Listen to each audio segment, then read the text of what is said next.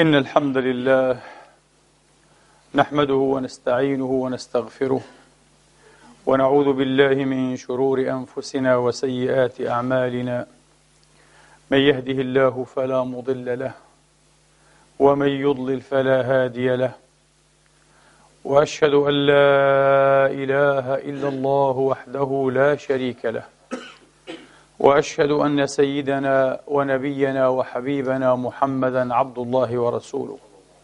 وصفوته من خلقه وأمينه على وحيه ونجيبه من عباده. صلى الله تعالى عليه وعلى آله الطيبين الطاهرين وصحابته المباركين الميامين. وأتباعهم بإحسان إلى يوم الدين وسلم تسليما كثيرا. عباد الله. أوصيكم ونفسي الخاطئة بتقوى الله العظيم ولزوم طاعته كما أحذركم وأحذر نفسي من عصيانه سبحانه ومخالفة أمره. لقوله جل من قائل من عمل صالحا فلنفسه ومن أساء فعليها وما ربك بظلام للعبيد. ثم أما بعد أيها الإخوة المسلمون الأحباب أيتها الأخوات المسلمات الفاضلات. يقول الله سبحانه وتعالى في كتابه العزيز بعد أن أعوذ بالله من الشيطان الرجيم. بسم الله الرحمن الرحيم. من أجل ذلك كتبنا على بني إسرائيل أنه من قتل نفسا أنه من قتل نفسا بغير نفس أو فساد في الأرض فكأنما قتل الناس. فكأنما قتل الناس جميعا. ومن أحياها فكأنما أحيا الناس جميعا. ولقد جاءتهم رسلنا بالبينات ثم إن كثيرا منهم بعد ذلك ثم إن كثيرا منهم بعد ذلك في الأرض لمسرفون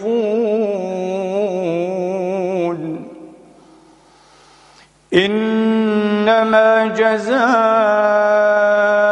الذين يحاربون الله ورسوله ويسعون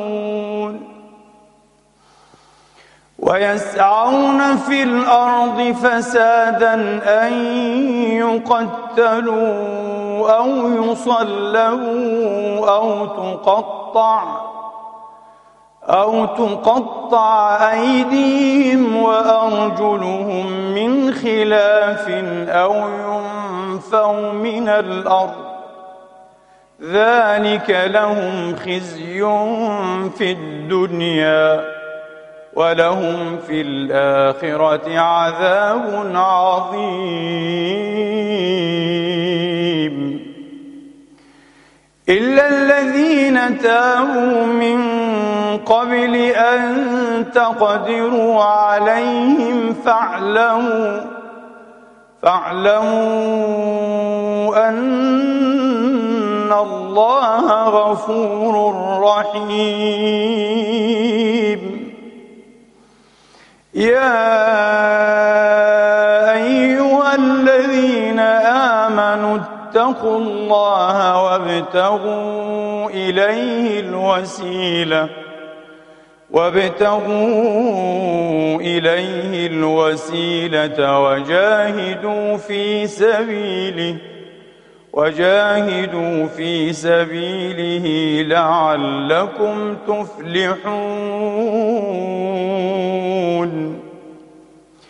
يا الذين آمنوا اتقوا الله وابتغوا إليه الوسيلة. وابتغوا إليه الوسيلة وجاهدوا في سبيله وجاهدوا في سبيله لعلكم تفلحون. صدق الله العظيم وبلغ رسوله الكريم ونحن على ذلك من الشاهدين. اللهم اجعلنا من شهداء الحق القائمين بالقسط. آمين. اللهم آمين. إخواني وأخواتي وقع إلي سؤال من فاضل من نبلاء المسلمين. سؤال عجيب وليس بعجيب. صورته ما حكم هؤلاء الذين يجتهدون في قتل المسلمين وسفك دمائهم وهتك حرماتهم ثم يعتذرون ويعتذر عنهم ولهم بالقول اجتهدوا فأخطأوا. وما على المحسنين من سبيل وما على المحسنين من سبيل لأنهم اجتهدوا. وقد صح عن المعصوم صلى الله تعالى عليه وآله وسلم تسليما كثيرا فيما أخرجه البخاري ومسلم من حديث عمرو بن العاص أنه قال إذا اجتهد الحاكم فأصاب فله أجران. يعني إذا حكم الحاكم فاجتهد فأصاب فله أجران. وإذا حكم فاجتهد فأخطأ فله أجر واحد. والحديث أخرجه أبو داود والنسائي أيضا من حديث أبي هريرة مرفوعا. وله نظائر. هذا القول المصطفوي الكريم إخواني وأخواتي وهو مفخرة من مفاخر هذا الدين. إذا اجتهد الحاكم أيها الإخوة أو إذا حكم فاجتهد فأصاب فله أجران وإذا حكم فاجتهد فأخطأ فله أجر واحد. أجر حتى على الخطأ. أجر حتى على الخطأ. من مفاخر المسلمين سرى بين الناس مسير الضوء. مسير الشمس. هذا من مشهور حديثه عليه الصلاة وأفضل السلام تعرفه الكافة يعرفه العلماء بالحري لكن يعرفه العامة أيضا والجهلاء. فأخطأ فله أجر واحد. الكل يقول هذا. وهو من قبيل قوله عليه الصلاة وأفضل السلام استفت قلبك. الكل يعرفه استفت قلبك. وإن أفتاك الناس وفي رواية أفتاك المفتون وأفتوك وأفتوك. الكل يعرفه. تماما كما يعرفون القول الشهير. الأحكام تتغير فليس ينكر تغير الأحكام بتغير الزمان والمكان والأحوال والأشخاص. الكل يعرف هذا. ويا ليتهم ما عرفوا لأنهم ما عرفوه على وجه والمعرفة الناقصة خير منها الجهل خير منها الجهل فهي أضر من الجهل فهي أضر من الجهل. كأي من رجل أو أمة من عباد الله وإمائه يستحل المقطوع بتحريمه من فاحش الذنب ويعتذر لنفسه فيما بينه وبين نفسه أو فيما بينه وبين خلانه وأحبابه وأصحابه استفت قلبك. يقول استفتيت قلبي. تستفتي قلبك فيما قطع الله بحرمته في كتابه وفيما صح عن المعصوم في السنة. تزني تقول استفتي قلبك. تكذب تغتاب تنم تشبك بين الناس تقول استفتي قلبك؟ تتغول أموال الناس وتعدو على حقوقهم وتقول استفتي قلبك؟ أي فقه هذا؟ الجهل خير منه الجهل خير منه بمراحل بمراحل. لأن الجاهل البسيط أيها الإخوة يعلم أنه جاهل ولا يتقحم الورطات لا يتقحم هذه الورطات حتى يتبين حتى يتبين ويستفصل ويستجلي. لكن هذا المتعلم الناقص دعي العلم أيها الإخوة يتقحم كبائر الذنوب. لا يطرف له جفن. لماذا؟ استفت قلبه هو. استفت قلبه. يشرب كأسا يقول استفت قلبك. حيشو كأس. لن أضر بها أحدا. ماذا سيصير؟ أشربه وأنام. استفت قلبه. فقيه الإسلام المذهب الخامس في الإسلام. شيء عجيب يا أخواني. لكن هذا كله يهون. كله يهون. بإزاء الذين يجتهدون زعموا لأنهم من أهل الاجتهاد. هم نظراء لأبي حنيفة والشافعي وأحمد وجعفر وزيد ومالك وابن حنبل وأمثال هؤلاء. الله أكبر. يجتهدون زعموا فيبيحون دماء المسلمين أو الدماء المعصومة. مش شرط أن تكون دماء مسلمين هناك دماء معصومة. الأصل في الدماء العصمة أيها الإخوة. الأصل في البشر أنهم معصومو الدماء. هذا ما أدى إليه التحقيق تحقيق ثلة كبيرة من العلماء المحققين الأفيقين.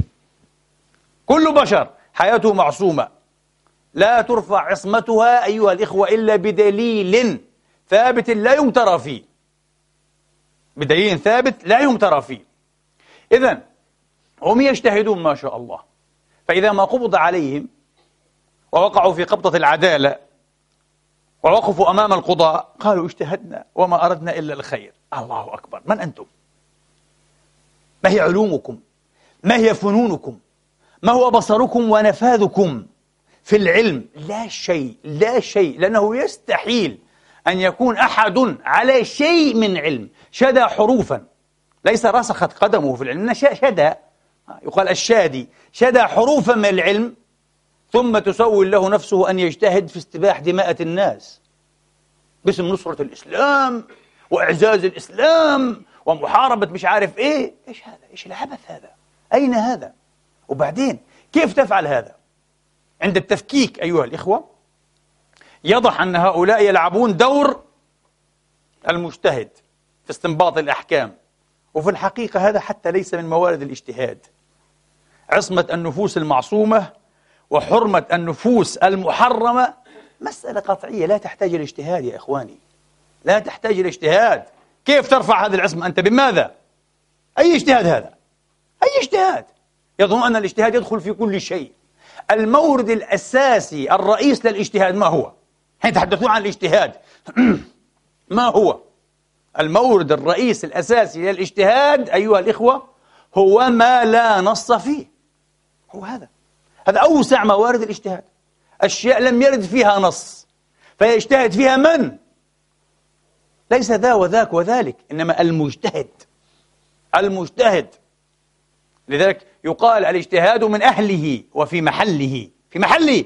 هل هذا مورد من موارد الاجتهاد أم ليس من موارد الاجتهاد؟ وما هو الاجتهاد؟ لعلهم أيضا. وبالحري لا يعلمون لأنهم لو علموا وتحققوا بآلة الاجتهاد. توفروا على آلة الاجتهاد أي على لياقات المجتهد أيها الإخوة. ما تقحموا هذه الورطات. أكبر ورطات على الإطلاق بعد الشرك بالله. بل أنا أقول لك الذي يشرك بالله تبارك وتعالى ثم يتوب تاب الله عليه ويفرح بتوبته ويصطلح معه. لكن الذي يقتل النفس المحرمة كيف يخرج من هذه الورطة؟ قل لي كيف يخرج؟ تقول لي يستغفر يستغفر روح. العب على نفسك عاد. من أين أتيت بها؟ يستغفر إيه؟ الله أعلم. المشهور من مذهب عبد الله بن عباس أن القاتل على العمد لا توبة له. أخذا بظاهر كتاب الله تبارك وتعالى. لا نتلو عليكم الأدلة. الأدلة معروفة. الموضوع موضوع آخر اليوم. على كل حال. سئل الإمام أبو عبد الله مالك إمام دار الهجرة رضوان الله عليه مالك بن أنس إمام المذهب الرجل الجليل. سئل هل لمن قتل عمدا القاتل العمد اسمه هل له توبة؟ فقال ليكثر من شرب الماء البارد. تجهزا وتهيئا للمقام في جهنم. هذا معنى الكلام. يشرب ماء بارد كثير قالوا الآن مالك يقول. هل للقاتل العمد توبة؟ شوفوا الفخ شوفوا العلماء. مش يستبيحون دماء الناس بأوهن. الشبه لا أقول الأسباب شبه فارغة. يستباح فيها دماء الناس بل قطاعات من الناس. جماعة الفلانية هؤلاء يقتلون القطاع الفلاني في الدولة أو في الشعب هذا يقتل قطاع كامل كقطاع كذا وكذا شيء لا يكاد يصدق دماؤهم مباحة أينما ثقفناهم استبحناهم ما هذا؟ من الذي قال بهذا؟ وما هذا هذا؟ هل هذا فتوى؟ ليست الفتوى هكذا هل هذا قضاء؟ هل أنتم قضاة؟ معينون رسميا؟ ولتكم الأمة لتقضوا فيها؟ وهذه المسألة على فكرة لا يفتى فيها. فرق كبير بين الفتوى والقضاء وعرضت هذا من قبل. لكن اليوم حتى نجيب عن سؤال هذا الرجل النبيل من نبلاء المسلمين. وأجبته على توي في الحقيقة. هو سألني قلت له الجواب كذا كذا. قال الله أكبر اكتب لي فيه. لقد حيرت علماء يقول. قلت له ما حيرتهم وإنما يداورون المسائل. بعضهم يخاف يخاف يخاف على رقبته يخاف على نفسه. من هذا الإرهاب يا أخواني. الاجتهاد ما هو الاجتهاد؟ بذل الوسع. تعرفون ما معنى بذل الوسع؟ بذل الوسع حتى آخر مكنة حتى آخر قطرة أي في هذا الوسع. لا أستطيع أن أبذل فوق هذا الوسع وسع هذا وسعي. بذل الوسع. في استنباط أي الاستنباط الحكم الشرعي العملي. آه.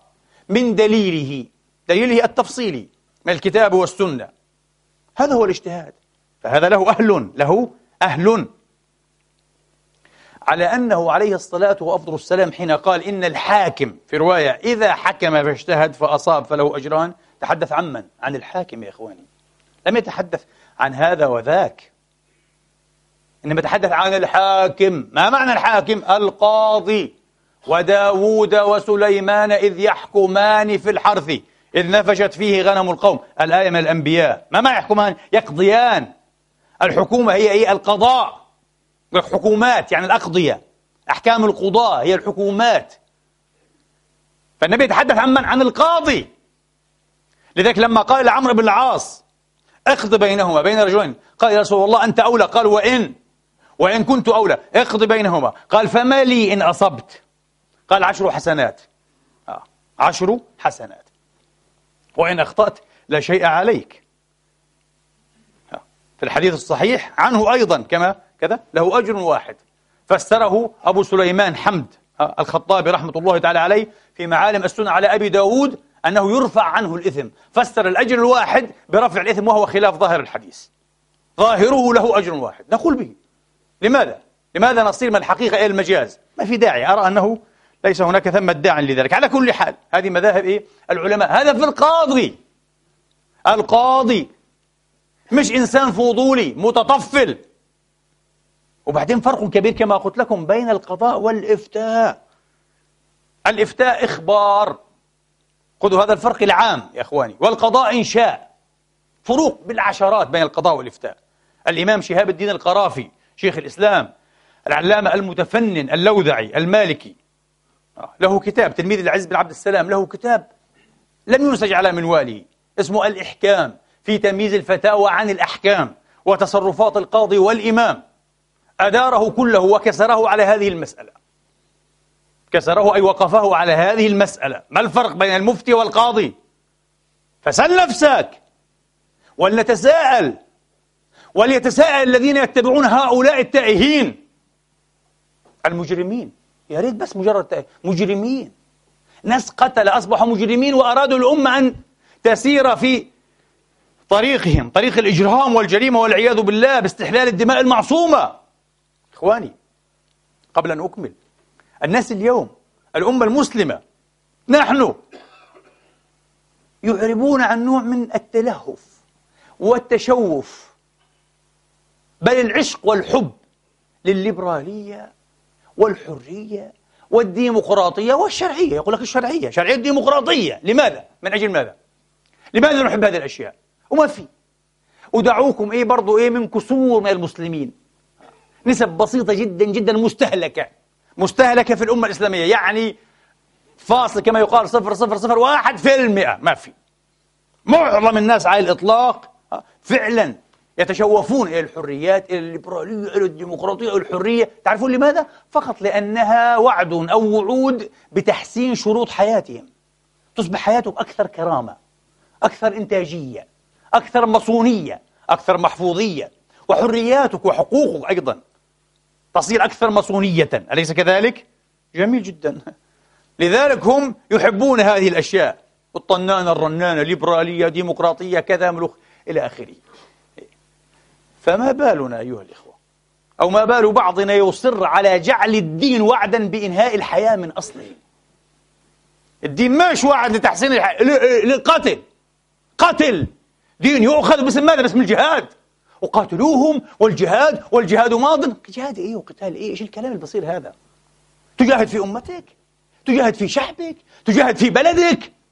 تقتل أبناء شعبك أبناء بلدك أبناء جيشك أبناء أمنك؟ وتقول لي جهاد وقتال في سبيل الله وتدمير. ومن المستفيد؟ ومن السعيد؟ ومن الذي يخطط؟ ومن الذي يدفع؟ عدو الأمة. واضح أنه عدو الأمة. وتفكيك لبلادنا تفكيك لأوطاننا. قضاء مبرم. على البقية الباقية منها يا إخواني. قال لك جهاد تبا تبا يا إخواني لهذه الفهوم. تبا لأولئك العقول والعياذ بالله. تعمل بإصرار يا إخواني بحماس منقطع النظير على تنفيذ مخططات أعداء الأمة. والله العظيم. على أن تبلى هذه الأمة في أعز ما تملك. دينها وعما قليل. ستخرج الناس من دين الله أفواجا. هذا الدين هذا الدين هذا دين الإسلاميين هذا دين الحركات والفكر الإسلامي. ثلاثون سنة في ذبح وتفتيت العالم العربي. بدل أن نكون مساهمين فقط في الإصلاح وفي البناء وفي التعليم محو الأمية وخدمة الناس ومساعدة كل مسعى نبيل يخدم الأمة. غير هيك أبدا لا نفعل أي شيء آخر. لا ما في هيك. لا. شعور عجيب وانتفاخ يا إخواني. انتفاخ داخلي سرطاني. بأننا الأحق في كل شيء. وبكل شيء. لماذا؟ لأننا نتكلم عن الله تبارك وتعالى. إحنا وكلاء الغيب. عشان إيه؟ عشان شوية لحى وشوية حجاب ونقاب. إحنا يعني. كأن الأمة زنادقة. الأمة كافرة من عند آخرها. إحنا لنا امتيازات خاصة. لذلك بالقوة بالسيف بالإرهاب نريد أن نكون هنا. وأن ننفذ كل ما نريد وعد بماذا؟ وعد بالذبح والتدمير وتكريه الناس في هذا الدين العظيم يا إخواني باب الدماء على الإطلاق هو أضيق الأبواب في شرع الله تبارك وتعالى لماذا هذا التوسع فيه؟ ممن؟ ممن ليس له أدنى أهلية لا أن يفتي وليس هو بالقاضي ليقضي لا أنت مفت ولا أنت قاض طب كيف تتكلم؟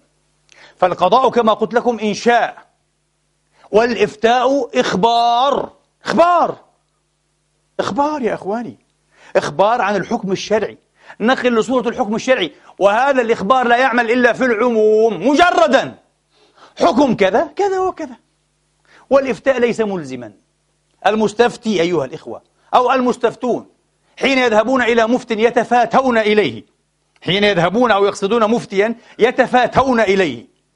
أيا ما كانت الفتية أو الفتوى هم مخيرون بين العمل بها وبين تركها. فتوى هذه. يمكن أن يقرأوا مثل هذه الفتوى في الكتب. إن كانت لديهم برضو لياقة أن يقرأوا وأن يفهموا.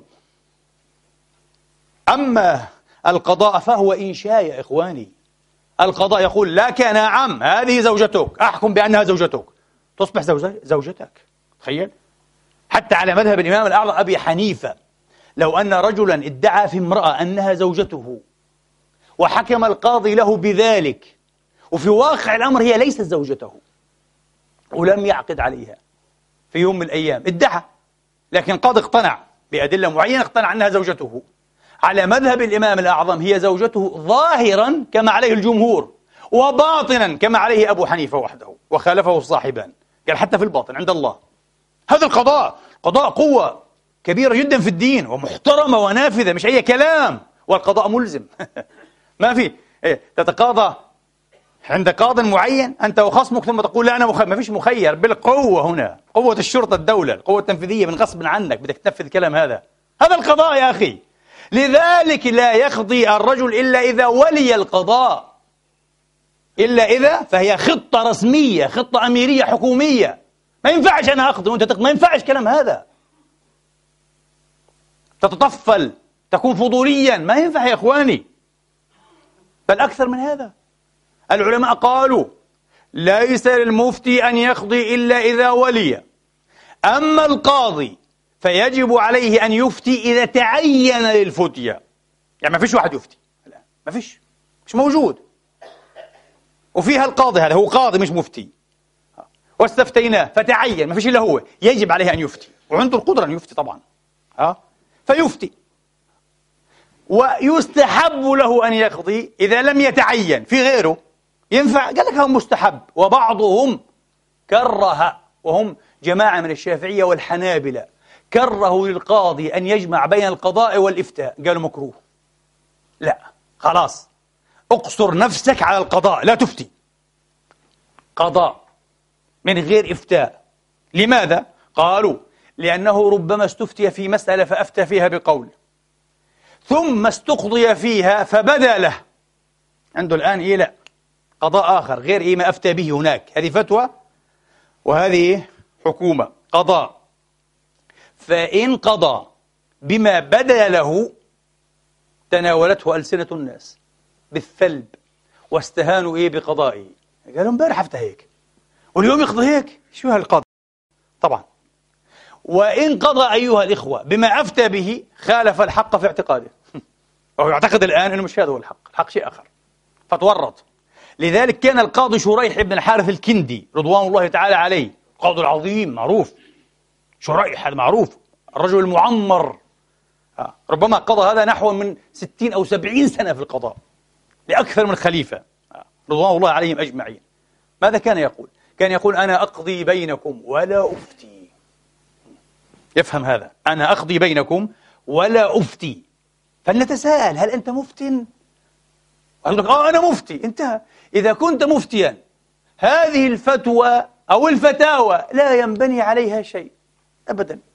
لا يمكن أن تستحل بها الدماء بالفتاوى. ممنوع. واحد يقول لك آه أنا سمعت مفتيا في الفضائيات ولا في الأشرطة والكاسيتات هذه. أجت الأمة الإسلامية أجت سبحان الله حقبة من أنا كنت أكره هذه الحقبة. أتقزز منها. حقبة سوداء أراها حقبة سوداء متلهمة. ناس يتلقون العلم والتوجيهات وتفجير هنا وقتل هنا وتكفير وذبح وجماعات وجمعيات وأشياء من تحت ومن فوق. كاسيتات كل الحكاية.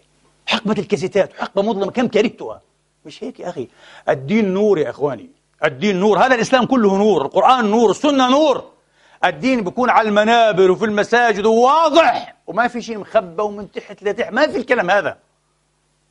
كل شيء بيكون واضح للناس معروض على الناس جميعا. ويكون متداولا يخضع للتداول العلمي والنقاش والتحقيق والتفتيش.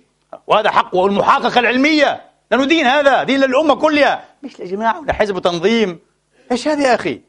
إحنا قرامطة أصبحنا ولا حشاشين ولا جماعات إسماعيلية وباطنية وكذا؟ لا أدري. مش هيك العلم؟ قال عمر بن عبد العزيز إذا رأيت جماعة في المسجد يتسارون فاعلم أنهم على دخل أو على دغل. شيء مش كويس يكون. ما في هيك عندنا في الدين إحنا. في كلام كله واضح على المنابر وما في ازدواجية. ما في فتاوى من تحت الطاولة وفتاوى للناس. هذا باطل. وأنا أحذر إخواني وأحبابي وأبنائي أي واحد تشوفوها كذا احذروا والله منه. إياكم أن تقربوا منه. أيا كان ولو كان شيخ العلماء. لك في شيء إلا إحنا كجماعة خاصة. وشيء على المنابر. أعوذ بالله منك. أعوذ بالله منك. تلعب بدين الله. ليس كذا. دين الله كمل واكتمل في النهار في رائعة ورابعة النهار. في رائعة النهار صح؟ في ضوء الشمس. مش في السراديب وخلف الكواليس. دين الله اكتمل. ودين الله واضح بفضل الله. دين مبين. ونير. طيب إذا كما قلت لكم بالفتوى مجرد الفتوى لا يمكن أن تستبيح دماء أي إنسان ولا دم حتى فرخة. تعرف لماذا؟ لأنه لا يستباح دم الإنسان المعين إلا بالقضاء بقضاء القاضي بدنا قضاء يحكم. تخيل؟ حتى لو قيل فلان قتل يا أخي قتل عمدا. لست أنت الذي تقول إنه قتل عمدا. من أنت يا رجل؟ تقول الفتوى هكذا. يا أخي القرآن كريم ولكم في القصاص حياة. بما أنه قتل عمدا اقتلوه. يتبا لك من جاهل تبا لك من جاهل أنت الآن تلعب دور قاضي. لا يجوز لك هذا. لا يجوز لك هذا. العب دور المفتي إن كنت تحسنه. قول من قتل عمدا يقتل.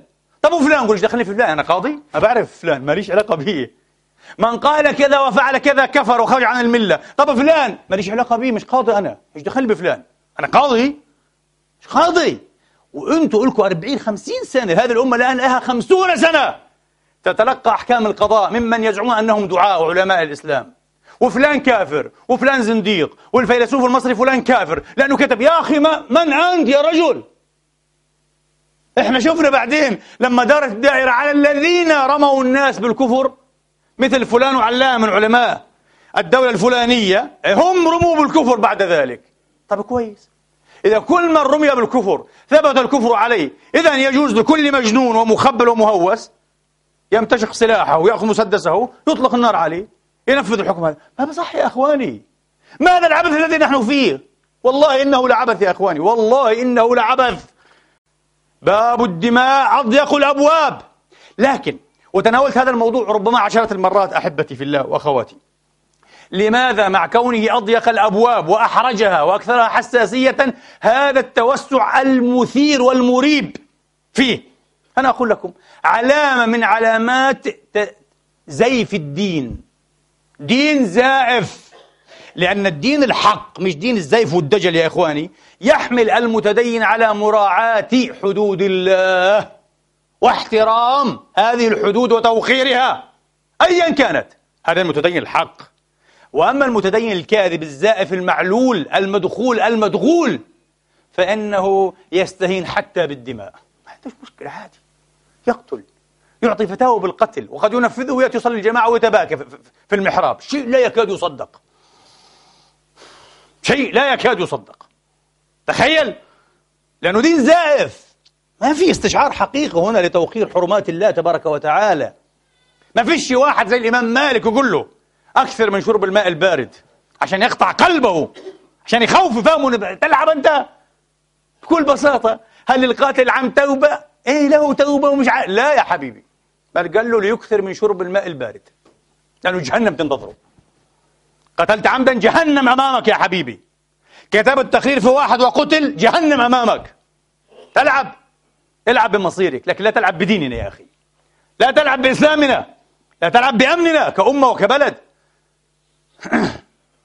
روى الإمام البخاري في صحيحه رحمة الله تعالى عليه. عن أبي قلابة عبد الله بن زيد البصري التابعي الشهير المعروف. على كل حال. عن أبي قلابة. قال أبرز عمر بن عبد العزيز يوما سريره للناس. كرسي كرسي الخلافة يعني. ما كان ما كانش في ملك. عمر ما عاش كملك رضوان الله عليه. أستحي أن أقول كرسي ملكي ما هو عنده ملك. أكيد سرير من من أكثر الأسرة تواضعا. آه. وتقشفا. أبرز سريره يوما للناس. آه. جلس إليهم يعني. اللي عنده شكوى اللي عنده سؤال أي شيء هكذا خليفة يحكم. خمس العالم تقريبا. أبرز السرير يوما للناس. ثم تكلم. سألهم. وسألهم. وقال ما ترون في القسامة؟ ما ترون في القسامة. فقال القوم جماعة الأعيان الناس اللي عندها علم وعندها فقه يعني أكيد مش العامة. فقال القوم القسامة القود فيها حق وقد أقادت بها الخلفاء. معروف عن معاوية كان يقيد بالقسامة. باختصار حتى لا نصدعكم القسامة هي. القسامة أن يوجد رجل قتيل في محلة في محلة قوم. في مكان في حي من الأحياء. ولا يدرى قاتله مين قتله؟ يوجد قاتل هكذا مقتول. لا يدرى قاتله. فالآن اختلف السادة الفقهاء. منهم من قال القسامة خمسون رجلا من أولياء الدم. أولياء هذا القتيل خمسون. يقسمون خمسين يمينا. أن هؤلاء قتلوا. طبعا اشترط الجمهور أن يعينوا. ما ينفعش تقول أهل هذا البتسيرك أهل هذا الحي قتلوا. ما ينفعش هكذا. لا لابد أن تعين. إما شخصا وإما جماعة محددة. جماعة محددة. إذا ما في تعيين لا تجب القسامة. لا تجب القسامة. طيب يقسمون خمسين يمينا. أن هؤلاء أو هذا من هؤلاء القوم قتله أو قتلوه. فيستحقون الدية بذلك. متى؟ لكن لابد أن يوجد لوث. شو اللوث؟ اللوث قرينة. في قرينة معينة تثير الريبة أيها الإخوة وتوقع في الظن صدق الدعوة صدق المدعي أن هؤلاء هم الذين قتلوه. هذا اسمه اللوث. قضية فقهية معقدة. على كل حال لابد من وجود اللوث. فإذا لم يكونوا خمسين حلف الموجودون خمسين يمينا. هذه أيمان القسامة اسمه أيمان القسامة. عشان تتم خمسون إيه؟ يمينا. لتتم إيه؟ خمسون يمينا. لتوجد خمسون يمينا يعني. فإن أبى المتهمون المدعون حلف هذه الأيمان أحال القاضي الأمر على من؟ على المتهمين المدعى عليهم. على المدعى عليهم. فإن أبوا أن يحلفوا وجبت عليهم الدية للمقتول. إلى آخره. واختلف إيه الفقهاء في القسامة. الجمهور على أنها إيه مشروعة وواجبة. المشروعة إيه وواجبة. عمر بن عبد العزيز سليمان بن يسار ومسلم بن خالد وأبو قلابة عبد الله بن زيد البصري قالوا لا لا قسامة ولا يجب بها شيء لأنها تخالف الأصول المجمع عليها في شرع الله. هذه فكرة عامة غير وافية وغير كافية عن القسامة. على كل حال الحديث عن القسامة. عمر يسأل عن القسامة. فقالوا القسامة القود بها حق وقد أقاد بها الخلفاء. قال فقال لي ما تقول أنت يا أبا قلابة؟ ونصبني للناس أبرزني. قال له تعال أمام الناس. آه. ونصبني للناس. فقلت يا أمير المؤمنين عندك رؤوس الأجناد وأشراف العرب. وجوه الناس يعني. رؤوس الأجناد وأشراف العرب. أرأيت لو أن خمسين منهم شهدوا على رجل بدمشق. شهدوا على رجل بدمشق. أنه زنى وهو محصن ولم يروه. أكنت ترجمه؟ فقال عمر بن عبد العزيز عليه رضوان الرحمة لا. قال له خلينا نشوف. تخالف الأصول المجمع عليها. يحتج لمذهبه في القسامة في رفض القسامة في عدم مشروعية القسامة. أبو قلابة البصري. قال فقلت يا أمير المؤمنين أفرأيت لو أن خمسين منهم شهدوا على رجل بحمص أنه سرق أكنت تقطعه ولم يروه فقال عمر لا. قال أبو قلابة فقلت فوالله انتبهوا مسألة خطيرة تضييق الباب هذا. فوالله يقول ما قتل رسول الله صلى الله عليه وآله وسلم أحدا إلا في إحدى خصال ثلاث. قال له باب القتل باب خطير جدا جدا. تقول لي القود بها حق وتقتل إيه؟ بالقسامة. مش معقول؟ قال له القتل له ثلاثة أسباب فقط. من أجل ذلك كتبنا على بني إسرائيل. هذا هو. رجل قتل بجريرة نفسه فقتل. يعني رجل قتل جناية. يعني ليس قتلا خطأ ولا شبه عمد. هذا هو. وإنما قتل إيه؟ قتل عمد.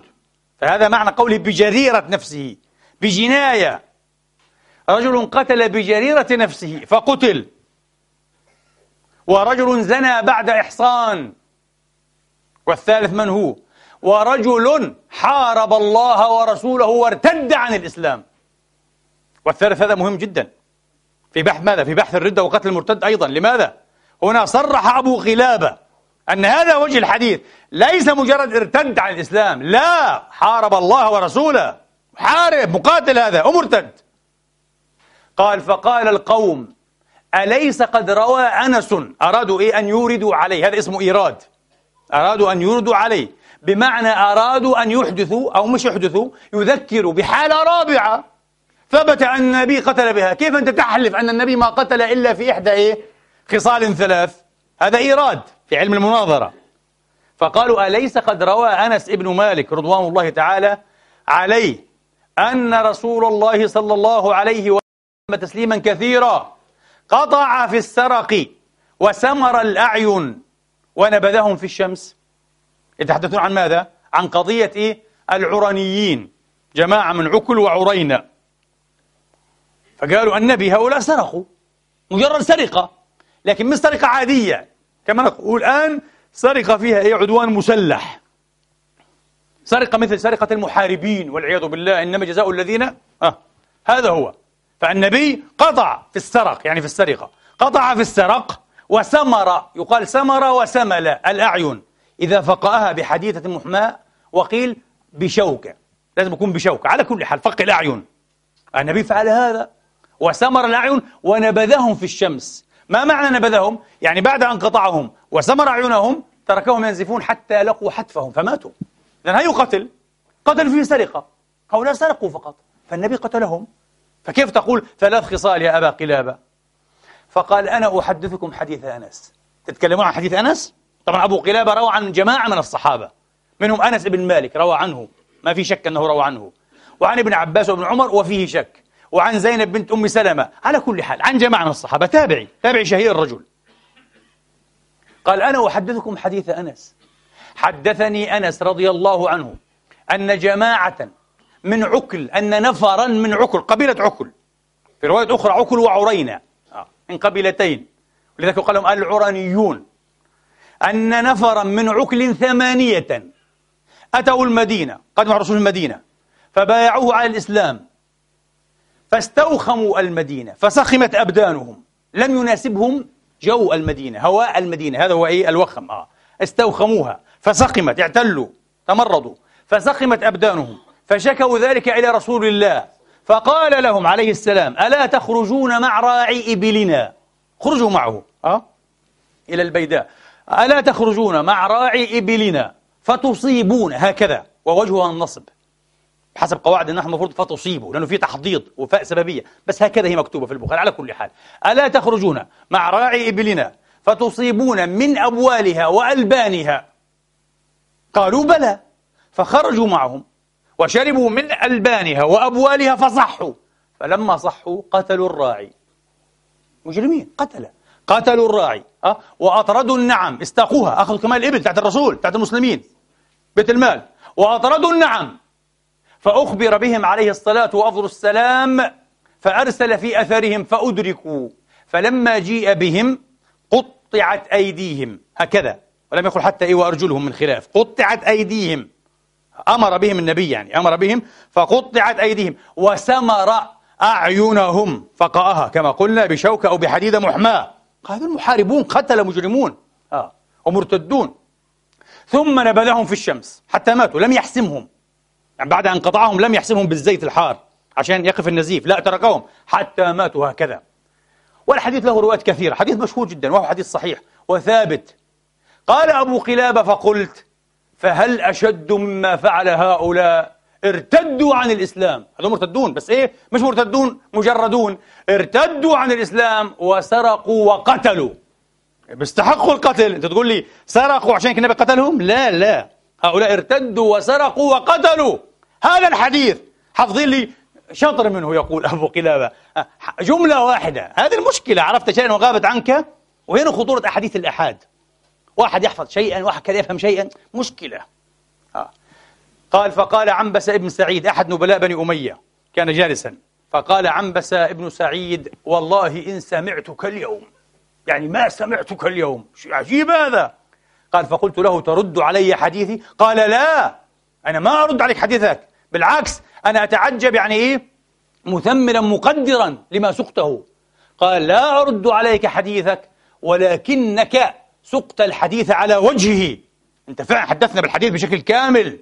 ما كنا فاهمين إحنا هيك. فاهمين؟ سرقوا فالنبي فعل بهم ما فعل. لا هذول سرقوا وقتلوا وارتدوا. جريمة مثلثة. هؤلاء محاربون لله ورسوله. وعلى فكرة أشهر أقوال المفسرين أن آية الحرابة من سورة المائدة الآية الثالثة والثلاثون نزلت إيه؟ أو الثانية والثلاثون نزلت في هؤلاء العرنيين هذه قصتهم. إنما جزاء الذين الآية تلونها في صدر الخطبة. قال ثم قال عنبس ابن سعيد لا يزال هذا الجند يعني أهل الشام يعني أهل الشام لا يزال هذا الجند بخير. ما دام هذا بين أظهرهم. عن إيه؟ عن أبي قلابة. قالوا هذا عالم محقق فاهم القصة. الشاهد يا إخواني أن أبا قلابة أكد لعمر بن عبد العزيز أن باب الدماء باب ضيق لا يتوسع فيه. وأقسم بالله على هذا. والقرآن الكريم يقول من قتل نفسا بغير نفس أو فساد في الأرض واحد يقول لي وإيش الفساد في الأرض؟ طيب يمكن هيك فساد. لا لا لا, لا. ليس بعد قول الله قول ولا بعد كلامه كلام. هذه الآية الثانية والثلاثون أيها الإخوة فسرها القرآن مباشرة. الآية التي ولتها الآية التي إيه؟ ولتها ماذا قالت؟ قالت إنما جزاء الذين يحاربون الله ورسوله ويسعون في الأرض فسادا. وأنتم علمتم في من نزلت في هؤلاء العرنيين أن يقطعوا أو يصلبوا إلى آخره أن يقتلوا كذا. إذا هذا هو الفساد في الأرض الحرابة. الفساد في الأرض الحرابة. عارفين حرابة؟ هذه. جرائم مسلحة. طبعا اختلف العلماء. اختلف العلماء. أبو حنيفة قال الحرابة لا تكون إلا إيه؟ إلا في البيداء. في المصر لا نعده حرابة. لازم تكون في البيداء في الصحراء. طبعا بلا شك الحرابة في الصحراء أفحش. وأغلظ. لماذا؟ لانقطاع الغوث. طبعا. أنت ماشي مسافر لحالك أو مع زوجتك أو مع عيلتك أو حتى إيه؟ في قافلة صغيرة ويخرجون عليكم. ما في. إيش تقول؟ يا غوثاء ما في حدا يسمعك. تذبح وتسرق ويسفك دمك وينتهك عرضك وتؤخذ أموالك وأنت ما في أحد عشان هيك مشدد فيها. أبو حنيفة قال هذه الحرابة التي تكون في البيداء. الإمام الأوزاعي والشافعي والإمام مالك الجمهور قالوا لا. الحرابة حرابة سواء كانت في البيداء أو إيه؟ أو في الأمصار. كلها حرابة وهذا أحسن. حفظا هي وحفاظا على إيه؟ على حيوات الناس وأمن الناس وحقوق الناس يا إخواني. حرابة حرابة. وهؤلاء المحاربون أنزل الله حدهم الشديد هذا في كتابه أن يقتلوا أو يصلوا أو تقطع أيديهم وأرجلهم من خلاف أو ينفوا من الأرض بحسب. فمن قتل يا إخواني قتل من قتل قتل. ومن أخذ المال من هؤلاء المحاربين ولم يقتل هذا إيه؟ قطع وحسم ولا يقتل. آه. لكن مش قطع بن فقط لا لأنه هذا إيه؟ سارق محارب. هذا يقطع من خلاف والعياذ بالله. ويمكن أن يصلب دون الموت بحيث لا إيه؟ نميته. ومن أخاف وروع ومن أخاف إيه؟ وروع ولم يقتل ولم يسرق ماذا فعلنا به؟ ننفيه من الأرض. إما النفي على وجهه بالطرد من بلده وإما بإيداعه السجن. هكذا فسرت أيضا إيه؟ هذه الكلمة أو ينفوا من الأرض. هذا على مذهب من قال أن أو أو أو أو للتنويع. أما من قال كالإمام مالك إنها للتخيير أو فقال الإمام مخير. هو مخير. طبعا قول مالك أشد. يعني الإمام ممكن أن يفعل إيه؟ بمن روع ولم يسرق ولم يقتل. ينزل به إحدى هذه الخصال. حتى التقطيع حتى حتى القتل. لا هذا قول شديد. لعل الأرجح أنها للتنويع. والله تبارك وتعالى أعلم. إذا الباب هذا يا إخواني باب ضيق جدا. ولذلك بكلمة للأسف أدركنا الوقت. نحن في الشتاء القصير. آه. بكلمة أحبتي إخواني وأخواتي الاجتهاد الذي يؤجر صاحبه هو الذي يكون مأذونا فيه. والحديث ليس في الاجتهاد المطلق هكذا بل في اجتهاد القضاة. إذا بدك تأخذ بالحديث فالحديث ليس إيه؟ حتى في المفتين الحديث في القضاة. القاضي إذا اجتهد إيه؟ فأصاب فله أجران إذا اجتهد فأخطأ فله أجر واحد. وحتى إذا قلنا في غير القاضي نأخذ إيه؟ بالعموم في الدلالة لا بأس. ولكن أيضا كما قلنا لكم من أهله وفي محله. وين محل الاجتهاد؟ في هذه المسائل. وبعدين اجتهدت فيها. تجتهد اجتهادا لا يعدو أن يكون حبرا على ورق أو موجات في الهواء ممنوع أن يتحول إلى تنفيذ عملي. هذا يعتبر إجراما حقيقيا. تبقى مسألة أنا أقول لا بد لا بد على العلماء وعلى الجهات المختصة في البلاد الإسلامية. لا بد أن تضع وأن ترسم عقوبات رادعة عقوبات رادعة وشديدة قاسية لمن يتسور على حمى الاجتهاد فيما يتعلق بأمن الأمة بالدماء بالأعراض. القضايا الخطيرة هذه بحيث يردع أمثال هؤلاء يا أخواني. ولا يتركوا هكذا ثم يعتذرون ويعتذر عنهم ولهم بالقول اجتهدوا فأخطأوا. ما شاء الله أعطوهم برضو نياشين إذا هيك. أعطوهم نياشين خربوا البلاد دمرونا ذبحونا قتلونا وأعطوني شان في الأخير. قل لي هذا مجتهد ما شاء الله أبو حنيفة هذا اجتهد فأخطأ. لا لا لا لابد أن يردع أمثال هؤلاء الجهلة أمثال هؤلاء العابثين بدين الله وأمن إيه المؤمنين عن أن يواصلوا السير في هذه المظلة. نسأل الله تبارك وتعالى أن يلهمنا رشدنا وأن يعيذنا من شرور الأشرار ومن شرور أنفسنا. أقول قولي هذا وأستغفر الله لي ولكم فاستغفروه.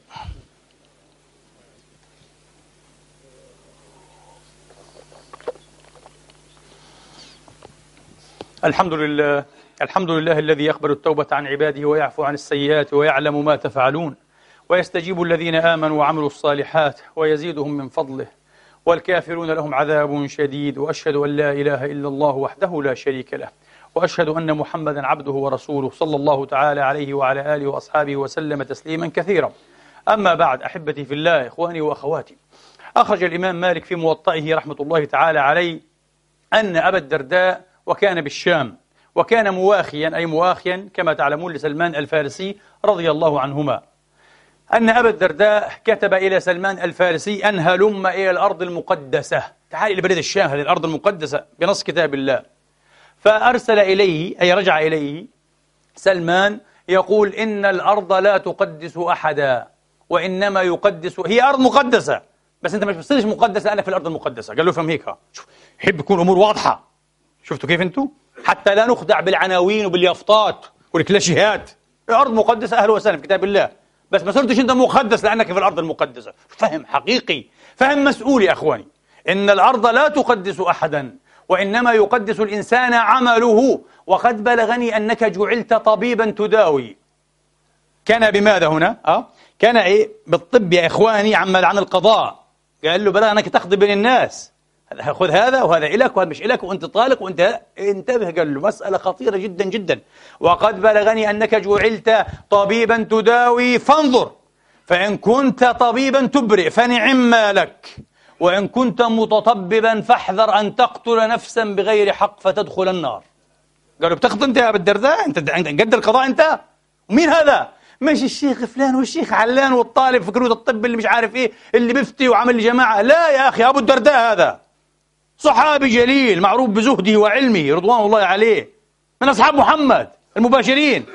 قالوا شوف طبيب آه متطبب تدعي الطب وليس لك لديك إيه؟ لياقه الطبيب الحقيقي. قال له بتروح في 60 دقيقه يعني القاضي أو إن كنت إيه متطببا فاحذر.